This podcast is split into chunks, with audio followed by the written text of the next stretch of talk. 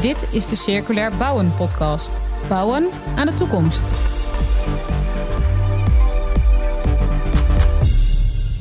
Welkom bij aflevering tien alweer van de Circulair Bouwen podcast van het transitieteam Circulaire Bouweconomie.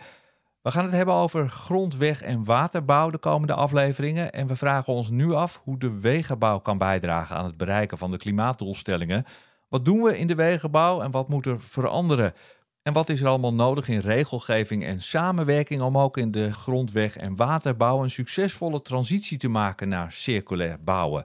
In deze podcast bespreken we zoals altijd de kansen, de uitdagingen en de nieuwste ontwikkelingen met deskundigen en doeners. En een van die doeners, dat is Carlijn Mol. Carlijn, jij werkt bij uh, uh, To Be Honest. Je bent daar uh, adviseur. Uh, helpt bedrijven duurzamer ja. te worden, hè? Ja, klopt. Ja, ja. Ja.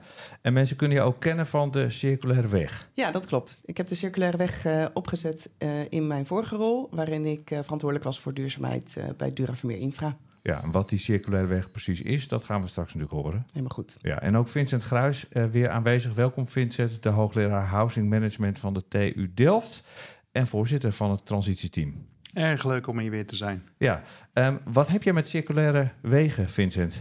Nou ja, ik hoop natuurlijk dat uh, een circulaire weg niet uh, alleen een rotonde is, maar uh, dat die ook daadwerkelijk duurzaam is. Ja, precies. Uh, dat gaan we vragen aan Carlijn, hè, uh, om even naar die circulaire weg te gaan, om daar even mee te beginnen. Wat is dat precies, een circulaire weg? Nou, een circulaire weg is eigenlijk een weg die uh, wel zijn functie heeft. Dus dat betekent dat we kunnen verbinden. Uh, verbinden van mensen, verbinden van goederen.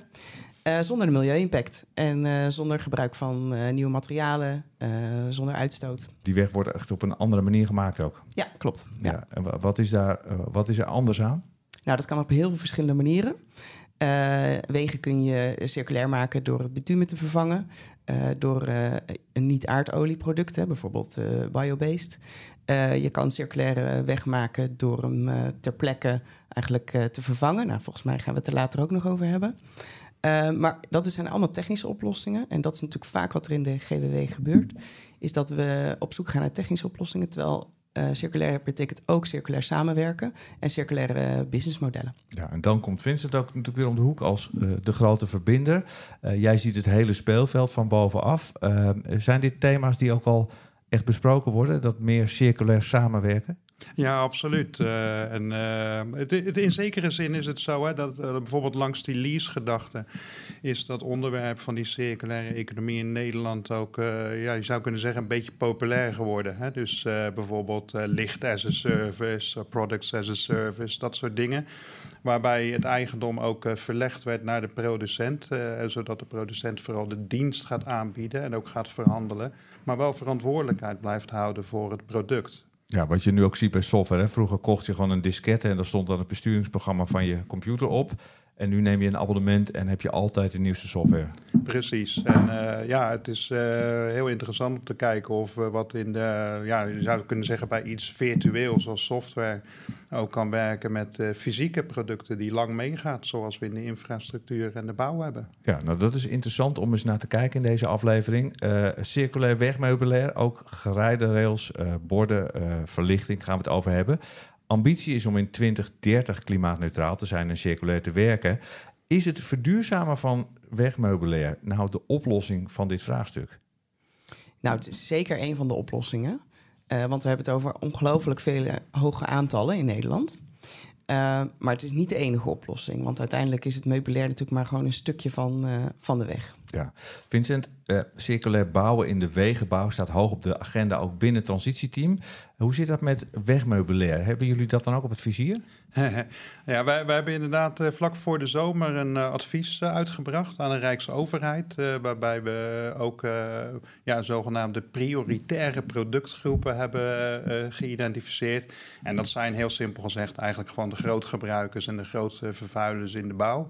En uh, naast woningen, kantoren, bedrijfshallen, bruggen, viaducten hebben we ook uh, wegverhardingen als, uh, als een van de productgroepen aangewezen, waar veel milieuwinst ook valt te behalen. Uh, maar het wegmeubilair zelf valt niet direct onder die productgroep, maar dat maakt het niet minder relevant. Nee, want waarom valt dat niet onder die productgroep? Uh, omdat we bij die productgroep toch hebben gekeken naar wat, wat, wat, wat gebruiken we veel, wat bouwen we veel uh, en wat uh, daarbinnen uh, ja, levert ook veel emissies op en vervuiling en afval. Uh, dus daar zijn we ons op gaan richten, of in ieder geval ons advies is aan de Rijksoverheid van richt je met name daarop om, om te stimuleren dat dat veel circulairder wordt en daardoor milieuvriendelijker. Uh, dus ja, en, en het wegmeubilair heeft dan blijkbaar volgens onze analyses een minder groot aandeel in die milieuvervuiling en productie. Ja. Maar nogmaals, hè, ook onze productgroepen die leggen bij elkaar misschien nou iets meer dan de helft de ruwe inschatting van de milieukosten. Hè, die, die, die weerspiegelen min of meer, uh, nou ja, iets meer dan de helft van de milieukosten. Die moet denk ik even overnemen. Ja, precies, ja. Ja. Jullie, um, uh, dat wegmeubilair, dat, uh, eh, dat, uh, is niet zo, dat is minder relevant in de, in de milieukosten, de M K I, dan, uh, dan het asfalt. Als je het in uh, absolute cijfers bekijkt, is het wegmeubilair uh, minder uh, groot uh, qua milieubelasting. In relatie tot bijvoorbeeld het asfalt, in relatie tot het beton wat we gebruiken in de woningbouw uh, en de kantorenbouw. Uh, maar het is nog steeds uh, heel significant. Dus uh, ik ben heel blij dat we ook in deze podcast iets verder kijken dan alleen die prioritaire productgroepen, maar ook naar andere dingen die uh, heel veel milieuwinst kunnen opleveren als we daar beter mee omgaan. Ja, Carlijn, voordat we daar wat dieper induiken, wegmeubilair, uh, wat, wat is dat nou precies? Ja, bij wegmeubilair kun je denken aan uh, lantaarnpalen, uh, bordjes, uh, geleiderails. Um, Je kan denken aan die paaltjes, die hectoli- hectoliter, hectometerpaaltjes. Um, uh, dus al die zaken die eigenlijk aan de kant van de weg zijn, uh, staan... en die ervoor moeten zorgen dat het duidelijk is, dat het veilig is um, uh, voor weggebruikers. Ja, die, die witte paaltjes langs de kant van de weg, uh, die worden toch... Uh, in ieder geval in mijn beleving, dat is zo'n verhaal dat ik dan ergens heb opgevangen... die worden altijd al gemaakt van recyc- gerecycled plastic. Nou, dat is niet standaard. Niet? Nee, nee oh. maar uh, het betekent wel dat uh, er zijn heel veel mogelijkheden in het wegmeubilair. En dat is het leuke van het wegmeubilair, is dat uh, um, nou, er heel veel verschillende innovaties uh, uh, mogelijk zijn en tegelijk spelen. Ja, een van die innovaties uh, misschien wel gebeurt bij Safe Road in Culemborg. Hè. Uh, uh, daar uh, zijn ze bezig met geleiderrails, oftewel gewoon in normaal Nederlands de vangrail. En verslaggever Maarten Hacht die ging daar kijken. Dit is de Circulair Bouwen podcast. Met nu circulaire bouw in uitvoering.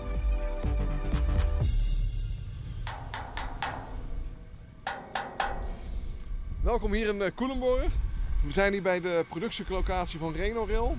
We staan uh, naast een aantal uh, net gedemonteerde bakken geleiderrail. Lengtes van twaalf meter die nog grotendeels in elkaar zitten. Ja, overal bouten steken eruit uh, en van die, van die tussenstukken. Het is eigenlijk een dubbele geleiderrail die we hier voor ons hier liggen. Een hele stapel ervan. Het is eigenlijk één grote mechanobox en die mechanobox die moet uit elkaar gehaald worden. Dat gebeurt in die hal hier uh, verderop. Ja, in gaan we even kijken. Is goed, we gaan samen naar de hal hiernaast. De voorkeerafdruk uh, pakt een heel stuk geleiderrail in één keer op met uh, alle pootjes er nog aan. Ja, dit is een stuk uh, geleiderrail wat van een kunstwerk afgehaald is. Pas op dat oh, je het niet oh. tegen je aankrijgt. Dat gaat maar net goed. En wat we nu gaan doen is... Uh, Deze twaalf meter lengte geleiderrail gaan we volledig demonteren in losse onderdelen. Dus dat betekent dat er planken, palen, afstandhouders en uh, diagonalen uitkomen. En die gaan we dan daarna sorteren. En kunnen alle onderdelen hiervan dan worden hergebruikt? In de basis zou alle onderdelen zouden geschikt moeten zijn voor hergebruik. Alleen de bouten worden weggegooid, toch? Begreep ik? Ja, de bouten worden losgeknipt. Om, uh, dat is sneller dan het losstollen. En overigens in Nederland geldt al jaren de regel dat als je zaken opnieuw bevestigt, dat je altijd met nieuwe bevestigingsmiddelen werkt. Dus de oude bevestigingsmiddelen worden allemaal weggegooid. Maar ja, veiligheid voor alles. Eh, precies, vanuit het oogpunt van veiligheid eh, lijkt me verstandig. In deze hal staan een aantal, uh, ja, wat zijn het, uh, rollerbanken opgesteld. Met daaronder heel veel uh, van het bevestigingsmateriaal, de bouten. Ja, we hebben hier een, een straat uh, ingericht uh, met, met rollers. Uh, die twaalf meter segmenten die rollen dan makkelijk uh, op zijn plaats. En als de mensen de, de boel loshalen, dan kunnen ze ook uh, goed selecteren en, uh, en zaken stapelen.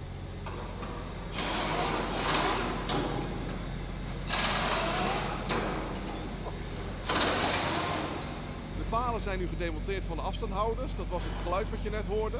Dat was uh, de tol. En op dit moment wordt uh, de twaalf meter bak op de rollenbaan gelegd. op zijn plaats gezet, zodat de medewerkers uh, alle onderdelen los kunnen gaan halen. We gaan nu een, uh, een plank opnieuw walsen, die redelijk beschadigd is. Normaal zou deze plank afgekeurd worden, doordat er te veel deuken in zitten. Maar we denken dat we hem in de walslijn keurig netjes er weer recht uit krijgen. Als eerste wat je ziet is dat de borstels de plank helemaal schoon borstelen. En daarna wordt die doorgeduwd door de walslijn heen, onder de walsrollen door. Even binnen kijken. Nou, zoals je zag hebben wij best wel een goed beschadigde plank. Hebben we door de walslijn heen getrokken en hij is nu weer nagenoeg lineaal strak recht. Waardoor hij weer geheel geschikt is om uh, opnieuw te kunnen gemonteerd worden. Netjes hoor, dan moeten ze nog naar de keuring toch? Ja, wat we nu gaan doen, we hebben de plank recht gemaakt. Nu gaan we de staalkwaliteit uh, controleren en als dat ook akkoord is, dan kan zo'n plank opnieuw uh, verzinkt worden en is die klaar voor uh, hergebruik. En zo gaat het proces dus van dubbele glijderrail, alle onderdeeltjes uit elkaar, de planken door de wals, keurig recht, klaar voor uh, hergebruik. De laatste stap is dan de keuring. Dat gebeurt een half verderop. Zullen we daar eens kijken? Gaan we doen. Deze plank kunnen wij zeggen dat die S nieuw is. De zinklaagdikte is uh, ruim boven de norm. De diktemeter heeft aangetoond dat de, de plank drie millimeter uh, dik is. De vorm is goed. Dus we gaan hem nu graveren en accepteren als, als nieuw. Zo, het nummer staat erin. Nummer vier en dan twee nul nul negen drie, als ik het goed zie. En deze kan weer uh, jaren mee, twintig, dertig jaar? Deze is S nieuw, we meten ruim voldoende zink. Dus ik ga ervan uit dat hij minimaal vijfentwintig jaar meegaat. Hij hoeft niet eens opnieuw verzinkt te worden. Van alle onderdelen langs de weg kunnen wij over een paar jaar zeggen: geef ons het nummer en wij laten zien wanneer die hier geweest is, wie eraan gewerkt heeft en welke kwaliteiten het waren. Elke plank heeft zijn eigen nummer? Elke plank, maar ook elke paal, elke afstandhouder en elk diagonaal. Ieder onderdeel in de glijderrail is er onze handen gegaan. Hoeveel uh, kilometer aan, uh, aan glijderrails uh, wordt hier bij RenoRail eigenlijk per jaar hergebruikt of klaargemaakt voor hergebruik? We zijn een uh, klein jaar geleden begonnen met, uh, met deze productielocatie. De Rijkswaterstaat heeft de verwachting dat er jaarlijks tussen de tweehonderd en driehonderd kilometer glijderrail gerenoveerd moet worden. Ik denk dat we nu de eerste dertig tot veertig kilometer wel al gedaan hebben. Nu maken jullie best wel een punt ervan, hè, dat jullie tweedehands glijderrails de deur uitgaan eh, als nieuw. Met die C E-certificering. RenoRail is de enige in de markt die dat in Nederland althans doet. Waarom is dat? Dat komt omdat wij fabrikant zijn. Wij hebben geïnvesteerd in de juiste productiestraten om dat te kunnen doen. Het klinkt leuk om monopolist te zijn, maar een beetje concurrentie kan geen kwaad. En waarom is het zo belangrijk dat andere partijen gaan volgen? Ik, ik ben bang dat als wij de enige partij zijn die het goed kunnen doen, dat de veiligheidsnorm door de overheid naar beneden gesteld wordt. Omdat ze anders bij het inkooptraject eigenlijk maar één partij, bij één partij terecht kunnen. Precies. En ik zou graag uh, iedereen willen uitnodigen, kopieer ons proces. Het is niet zo moeilijk. Investeer er een beetje in en zorg dat wij gewoon met z'n allen in Nederland een goed C E-gekeurd uh, product in de markt zetten. Zei uh, Herman Oudijk tegen verslaggever Maarten Hacht bij RenoRail in Culemborg. Vincent, dit is een opmerkelijk, hè? Uh, normaal zijn bedrijven uh, helemaal niet zo happig op concurrentie, maar Herman Oudijk die zegt van ja, concurreer nou maar, want anders is het lastig voor mij om, om in aanbestedingen mee te doen. Ja, nou, ik, uh, heb eigenlijk, uh, ik hoor weinig bedrijven echt uh, in het publiek zeggen dat ze niet van concurrentie houden. Veel bedrijven houden juist wel van concurrentie, concurrentie want uh, dat zeggen ze dan, dat houdt ons scherp. Waar bedrijven wel van houden is een uh, level playing field. Hè, dus dat bedrijven die in een soortgelijke markt werken ook op een soortgelijke manier uh, behandeld worden. Wat ik meer opmerkelijk vond is dat hij zei van als wij zeg maar de enige aanbieder zijn, dat dan de overheid de veiligheidsnorm naar beneden bij zou stellen. Ja. Uh, die, die, daar, ja, die, die begrijp ik zelf niet helemaal, want veiligheidsnormen worden zelden naar beneden bijgesteld. Het zou hooguit kunnen zijn dat die niet nog verhoogd wordt, juist omdat er doordat er weinig concurrentie is, ja, je minder geprikkeld wordt om continu te verbeteren. Uh, dus, dus daar zou ik meer bang voor zijn als er echt helemaal geen concurrentie is. Ja, Carlijn, uh, hoe, hoe kijk jij daarnaar? Um, nou, ik... ik Ik ga helemaal mee in het feit dat het gewoon uh, helpt, concurrentie helpt om uh, scherp te blijven en te verbeteren. En uiteindelijk staan we hier toch met elkaar voor de lat uh, om eigenlijk geen enkele nieuwe glijderrail meer te maken. Volgens mij uh, uit het filmpje blijkt wel hoe eenvoudig dat eigenlijk zou moeten zijn. Ja, want uh, we horen hem zeggen, ja, we hadden een, uh, een glijderrail, daar zitten wat deuken in, we halen hem door de wals en hij is wel als nieuw. Ja, dat klinkt eigenlijk ook zo logisch, maar kennelijk hebben we dat dus jarenlang niet gedaan. Precies, je gaat je toch afvragen waarom niet. Ja, ja. Uh, en, en als jij dan met bedrijven praat, wat is dan uh, nu zeg maar hun antwoord daarop? Uh, over dat ze waarom, er geen nieuwe gemaakt waarom, hebben. Ja, waarom, waarom, waarom gebeurde dat vroeger nooit? Weet je, waarom? We, ja. Nu doen we het wel uh, en vinden we het eigenlijk ook heel logisch. Wat, wat zeggen mensen daar dan over? Nou, ik denk dat uh, veel bedrijven uh, zichzelf uh, altijd eigenlijk aangenomen... de aanname hebben gedaan dat dat vanuit aanbestedingen niet kan of niet mag. Uh, en dat het inderdaad toch wel eventjes zoeken is naar hoe kan het dan wel. Ja. En dat zou bijvoorbeeld ook meegenomen moeten worden in, in aanbestedingen? Dat ze bedrijven meer een prikkel krijgen om, om zo te werken? Zeker, ja, absoluut. Ja. Ja, uh, uh, kun je daar voorbeelden van geven uh, wat dat dan voor de rest voor effecten heeft? Nou, op het moment dat uh, uh, aanbestedingen daarnaar vragen... dan gaan mensen toch, denk ik, um, ja, veel meer op zoek naar oplossingen. Uh, veel meer kijken, ook, hoe kunnen we dan ook samenwerken met andere partijen? Uh, en... en idealiter ook voorbij hun eigen verantwoordelijkheid kijken. Hè? Dus dat je dan op een gegeven moment vanuit de aanbestedingen ook gaat prikkelen van... goh, maar ik kan daar leuke geleiderrails neerleggen... maar wat gebeurt met die geleiderrails nadat ik hem heb, uh, daar heb neergelegd? Ja, dus dat je ook dat hele... Uh, je blijft eigenaar als bedrijf van de geleiderrail. Exact, ja, precies. Dus dan ga je op een gegeven moment ook uh, kijken van... hoe kan ik nou de waarde aan het eind van die geleiderrails zo hoog mogelijk uh, houden... Uh, en misschien betekent dat uh, aan de voorkant wat meer investeren... zodat die geleiderrails ja, zo gemaakt wordt... dat die, die waarde aan het eind nog zo hoog mogelijk is. Ja, dat je hem makkelijk weer kunt hergebruiken. Precies. Laten we eens even kijken naar uh, Anneke van Leeuwen. Anneke, je hebt meegeluisterd hè, uh, via de lijn. Uh, uh, goeie, goeiedag. Goeiedag. Ja, je bent ja. van uh, Rijkswaterstaat, innovatieadviseur voor circulair wegmeubilair. Ja, um, uh, is dit ook jouw speelveld dan, de, de geleiderrail onder andere? Onder andere, uh, ja, en uh, om even op de vraag nog uh, te antwoorden... Uh, waarom is hergebruik uh, uh, lang niet toegepast? Want het was een tijd uh, wel uh, gangbaar om hergebruik uh, van geleiderrails toe te passen. Maar dat heeft uh, te maken met uh, de marktwerking, dat alles uh, naar de markt werd uh, uh, overgedragen. Uh, en dat er vanuit Brussel uh, een C E-keur uh, werd gevraagd. Uh, en wat je in de reportage ook al hoorde, dat er niet veel bedrijven zijn die nu al geïnvesteerd hebben in uh, een C E-keur. En nu uh, hebben we met marktpartijen uh, afgesproken dat we vanaf tweeduizend drieëntwintig uh, opnieuw stappen gaan zetten om dat veel meer normaal te maken. Dus ook eisen in de contracten. Uh, dat ze de, de rails uh, zorgvuldig moeten demonteren als ze het van het areaal halen. En uh, daarmee ook uh, de kans om het uh, her te gebruiken uh, te vergroten. En daarnaast uh, gaan we ook met de partijen, de partijen stimuleren om juist ook wel zo'n C E-keur uh, te, uh, te, te uh, halen. Dus uh, dat ze moeten inderdaad moeten investeren in hun uh, eigen proces. Ja, precies. Ik zie Vincent ook knikken. Dat is eigenlijk wat jullie heel graag willen ook hè, als uh, transitieteam. Ja, zeker. Hè. We hebben het vaak uh, aan de ene kant over ontwerpen en bouwen voor hergebruik. Hè. Dus alles wat je nu neerzet, dat moet, uh, zoals mijn collega transitieteamlid Menno Rubens uh, vaak zegt, circular ready zijn. Maar tegelijkertijd is het ook ontzettend belangrijk dat we investeren in slimme oogsttechnieken. Zodat we dingen die misschien niet oorspronkelijk gebru- uh, ja, ontworpen waren voor mee te draaien in een circulaire economie. Dat we die toch circulair kunnen behandelen. En dat vind ik hier eigenlijk een heel mooi voorbeeld van. En ook goed te horen dat dat gestimuleerd wordt uh, in de aanbestedingen. Ja, want uh, in het, het begin van het gesprek zei je dat uh, gelu- de wegmeubilair de impact laag is. Maar wij hebben met een, bij een vergelijking van een aantal materialen, en dat is buiten de wegverhardingen, uh, en daar blijken geleiderrails en geluidschermen, omdat daar gewoon veel uh, aan gewerkt wordt, toch wel een behoorlijke impact te hebben. Dus dat is voor Rijkswaterstaat de reden om daar toch ook wel extra aandacht aan te besteden. Ja, jullie willen ook daar gewoon graag in voorop lopen.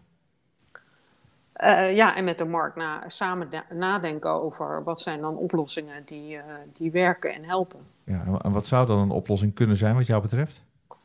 Nou, waar we ook mee bezig zijn is uh, nadenken over... Ja, als je vanuit tweeduizend vijftig terugredeneert... want uh, er zijn natuurlijk allerlei ontwikkelingen op smart mobility...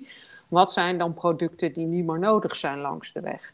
Uh, en waar kan je dan dus versoberen op het wegmeubilair? Uh, en dan ga je echt wel meters maken. En dan op het moment dat een weg dan wordt a- opgeknapt, ja, dan kunnen er heel veel objecten uh, verdwijnen. Uh, waardoor je ook weer geen geleidrails hoeft te plaatsen. Dus dat is een voorbeeld van uh, uh, een actie waar we nu mee bezig zijn. Om ook samen met kaderbeheerders, maar ook met marktpartijen te kijken van, ja, wat betekent dat dan in de komende jaren? Ja, even terugvertalen of ik het goed begrepen heb. En ik laat Carlijn uh, ook even meeluisteren natuurlijk. Uh, misschien kan je daar ook op reageren. Eigenlijk wat ik Anneke hoor zeggen is, de auto wordt steeds slimmer. De computer neemt het in de auto allemaal over.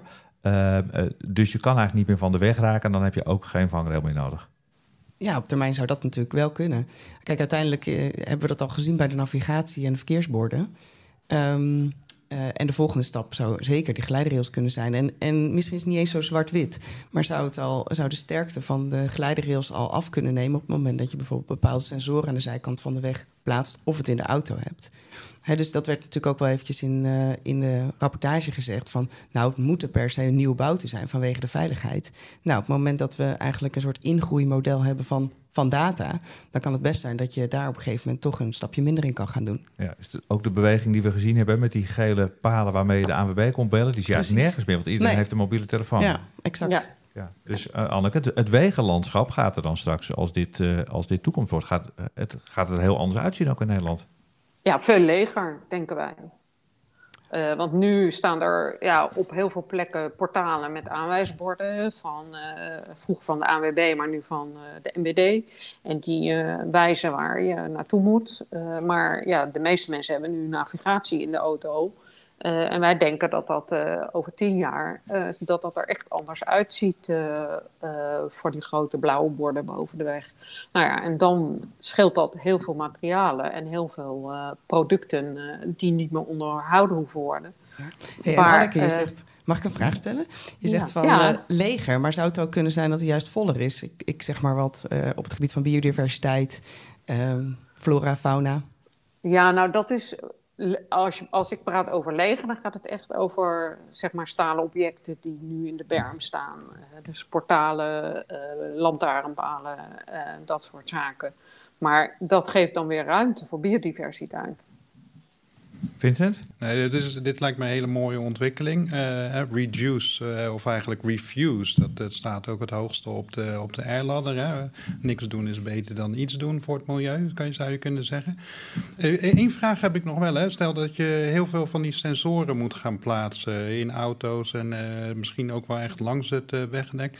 Dan vraag ik me af wel wat voor materialen daar weer voor gebruikt worden. Hè? Want uh, vaak bij die high-tech dingen, dan zie je dat daar vaak die metalen worden gebruikt die uh, relatief schaars worden. Dus ik vraag me af of ook daar op die manier wordt doorgedacht uh, bij deze ontwikkeling. Ja, precies. Want in de mobiele telefoon zitten ook allemaal uh, zware metalen die heel schaars zijn. En die heb je dan misschien ook voor die sensoren nodig. Ja, dat zou natuurlijk kunnen. Aan de andere kant, uh, de kans dat, uh, dat in de huidige, zeker in de auto's, natuurlijk zitten al heel veel sensoren. Dus die worden er hoe dan ook uh, ingezet.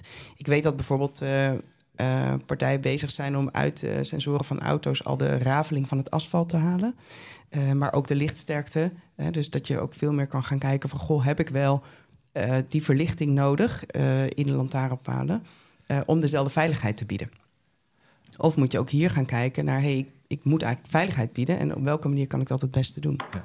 Anneke, we uh, waren natuurlijk te gast bij die uh, fabriek die die geleiderrails uh, renoveert. Um, ik heb ook een paar keer de term houten geleiderrails horen vallen of, of onderdelen van hout. Is dat iets waar jullie uiteindelijk dan ook aan denken? Uh, nou, wij zijn, uh, hebben daar wel onderzoek naar laten doen, uh, naar een houten geleiderrails. Uh, maar die... Uh, uh, die is te stijf uh, voor het toepassen langs een uh, snelweg. Uh, omdat uh, de auto niet uh, lach, zachtjes wordt uh, teruggeleid, maar uh, er echt tegenaan botst. Uh, en met heel veel schade in de auto, maar ook uh, fysiek letsel. Dus daar zijn botsproeven voor gedaan. Uh, dus voor, op dit moment uh, zijn er geen producten die uh, uh, daar goed geschikt voor zijn bij snelwegen. Bij N-wegen worden ze wel al toegepast. Uh, omdat daar de snelheid lager is. Uh, maar op het moment dat we natuurlijk minder geleidrails hoeven te plaatsen, is dat, ja, gaan we daar toch veel meer op, uh, op naar kijken. Uh, we zijn onder andere ook bezig met een, um, een proef voor botsvriendelijke materiaal. Daar gaan we nu volgend jaar een prijsvraag uh, voor uitschrijven.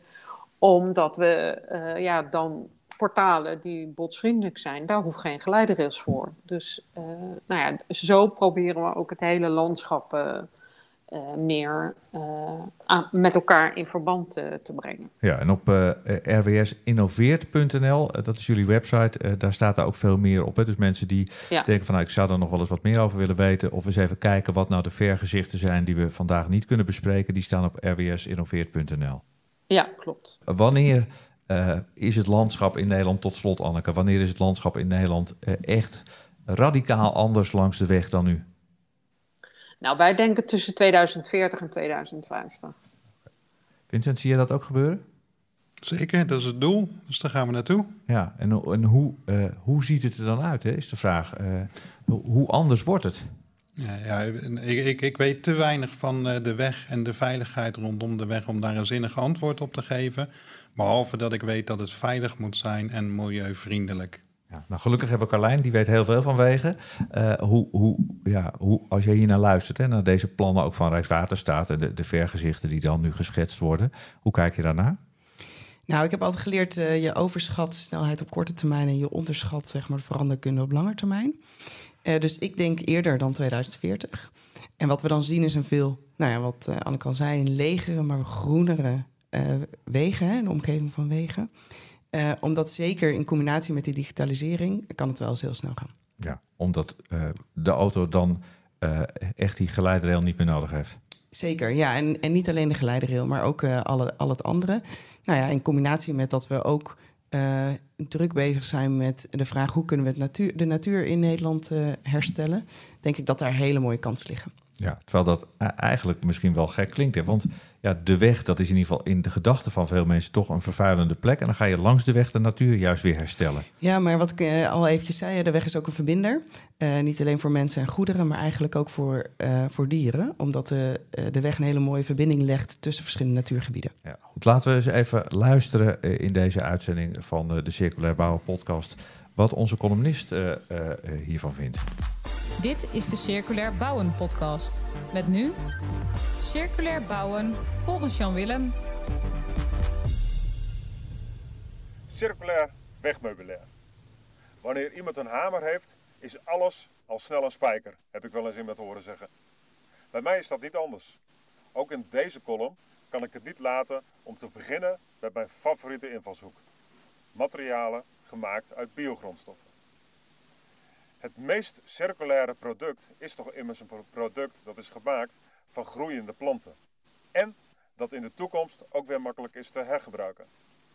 Biocomposieten spelen daarbij een belangrijke rol. Op dit moment kunnen er al volop verkeersborden en ander wegmeubilair gemaakt worden van biocomposieten. Rijkswaterstaat en enkele provincies zijn daarbij aanjagers en koplopers. Veel gemeenten en provincies blijven echter achter. Tegen hen zou ik willen zeggen, kijk om je heen en daag de markt uit om met lokale vezels wegmeubilair te produceren.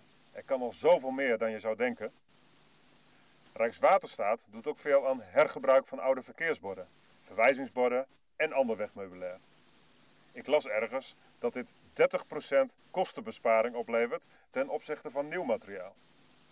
Het is maar echter ook hier allemaal wat te veel enkel Rijkswaterstaat wat de klok slaat bij een Google zoekopdracht. De civiele afdelingen van provincies en gemeenten lijken er nog niet heel veel zin in te hebben. Het ontbreekt echter ook aan de instrumenten om de goede uitvraag te stellen. Lees ik in de marktvisie en inkoopstrategie van de Buiegroep, verkeersborden en bewegwijzering. De bepalingsmethode milieuprestatie gebouwen en grond, weg- en waterbouw werken kan nauwelijks worden gebruikt door het gebrek aan levenscyclusanalyses van hergebruikte en biobased producten. De BioGroup geeft een paar mooie handvatten voor duurzaam wegmeubilair. Gebruik bij voorkeur hergebruikt meubilair. Is dat niet mogelijk, maak het dan van biobased materiaal. En wanneer dat niet kan, kies dan zoveel mogelijk voor hergebruikt aluminium of staal. Ik zou bij die laatste stap vooral uitkijken om niet in de val te trappen dat een lage N P I-score ten gevolge van hergebruik ook gelijk betekent dat de C O twee footprint laag is. De huidige berekeningsmethodiek stuurt daar namelijk slecht op.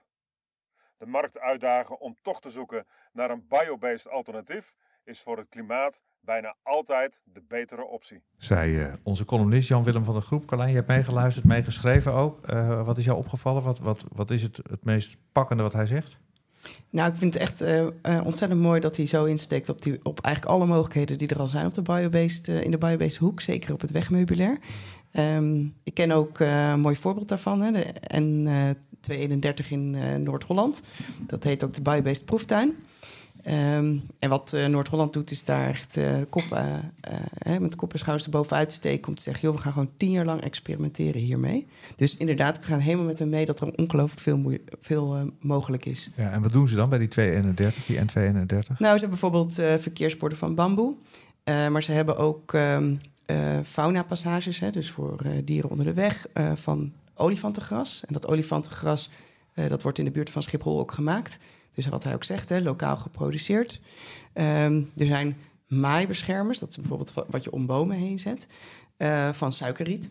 Dus er is echt uh, van alles mogelijk. Ja, en nou hoor ik hem wel zeggen, uh, Vincent, ja, die M K I, uh, die milieukostenindicator, ja, die stuurt dan weer niet genoeg op die C O twee uitstoot. Uh, dat is eigenlijk een terugkerend thema hier in deze serie van de podcast.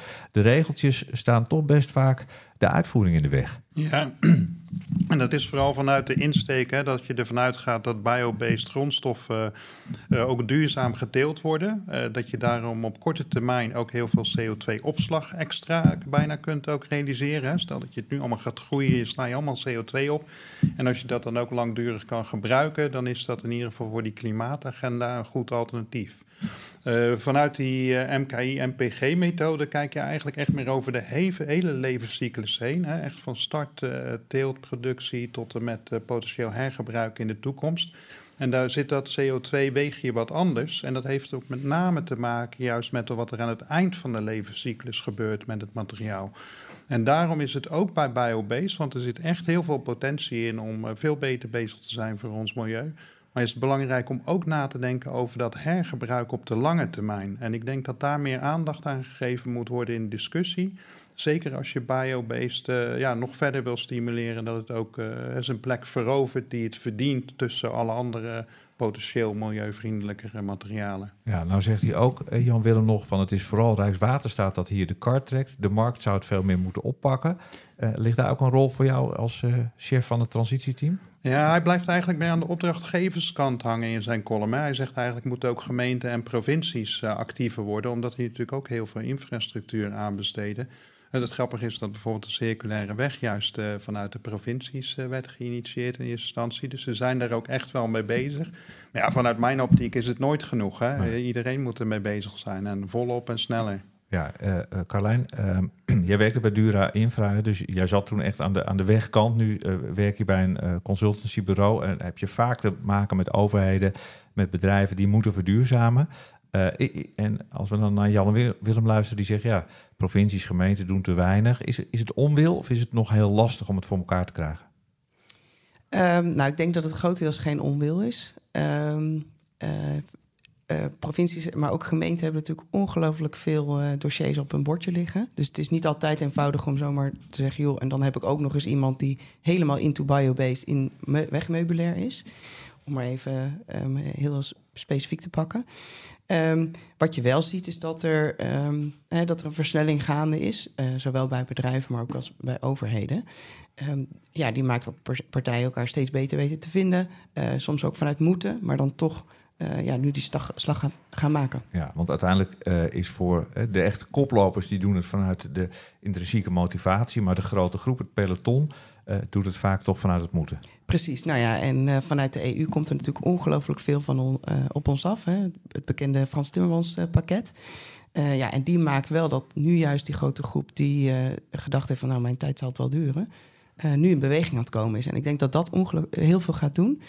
Um, zeker ook om, als we dus het weten te combineren met niet alleen technische oplossingen, want ik denk dat er zeker ook in de, in de bouw al heel veel technische oplossingen zijn, Uh, maar juist ook dat belang er gaan toevoegen. Uh, en op het moment dat partijen belang hebben bij een duurzame oplossing, en in welke vorm dat dan ook is, of dat vanuit uh, aanbesteding is, of dat vanuit businessmodellen is, of uh, uh, vanuit het aantrekken van talent, ja, dan gaat het, kan het zomaar ineens heel hard gaan. Ja, nou uh, kom je bij veel partijen over de vloer. Uh, hoe, hoe is het in het hoofd van die partijen? Van, uh, het moet ineens, uh, omarmen mensen het dan wel uiteindelijk? Of, is, of blijft het toch heel vaak een beetje van, nou, we moeten het, dus we doen het dan maar? Nou, wat je ziet is dat, uh, uh, zeker op directieniveau, Uh, Uh, zie je nu een kantering eigenlijk dat mensen zeggen, oeh, we moeten. Uh, dan zich gaan verdiepen en dan denken, hé, hey, maar dit is interessant. Uh, dus de, het startpunt is, is vaak moeten, uh, maar daar eindigt het niet. En daar, uh, nou ja, we heten ook To Be Honest, omdat we graag dat eerlijke gesprek met elkaar voeren. Dus we dagen hen daar ook wel toe uit. Maar je ziet ook wel dat er in elk bedrijf zijn er altijd wel een aantal mensen die zeggen, hé, hey, maar ik ga hiervoor staan. Uh, en ik zorg dat de rest meekomt. Nou, en dan is het fijn dat je eigenlijk een moeten als een soort van uh, ja, basis hebt. Uh, dus de vrijblijvendheid gaat eraf. Ja. Herken jij dat, Vincent? Ja, zeker. Uh, daarom, uh, eigenlijk vanuit het transitieteam zitten wij op dit moment meer aan het stimuleren van het moeten. En we zeggen ook tegen de overheid van, word nou gewoon nog net iets ambitieuzer uh, met, je, met de normstelling. Omdat wij eigenlijk horen indirect dat de markt daar ook gewoon om vraagt. En nogmaals, het enige wat ze daarbij wel zeggen is dat ze willen dat iedereen eerlijk gelijk behandeld wordt. Hè? Dat niet voor de ene aannemer andere eisen gelden als voor de andere aannemer bijvoorbeeld. Maar ja, we moeten aan moeten werken en uh, ik denk ook uh, dat dat enthousiasme dan vanzelf volgt. Want het moet niet voor niks. Hè? Het is geen moetje omdat het, uh, nou ja, zomaar voor wat. Het gaat gewoon om onze ja, aarde planeet. Iets waar we allemaal belang bij hebben. Ja, en uiteindelijk als je het dan toch maar weer ook vertaalt, wat veel Nederlanders fijn vinden, naar wat heb ik eraan? Ook gewoon voor een mooiere omgeving rond de weg.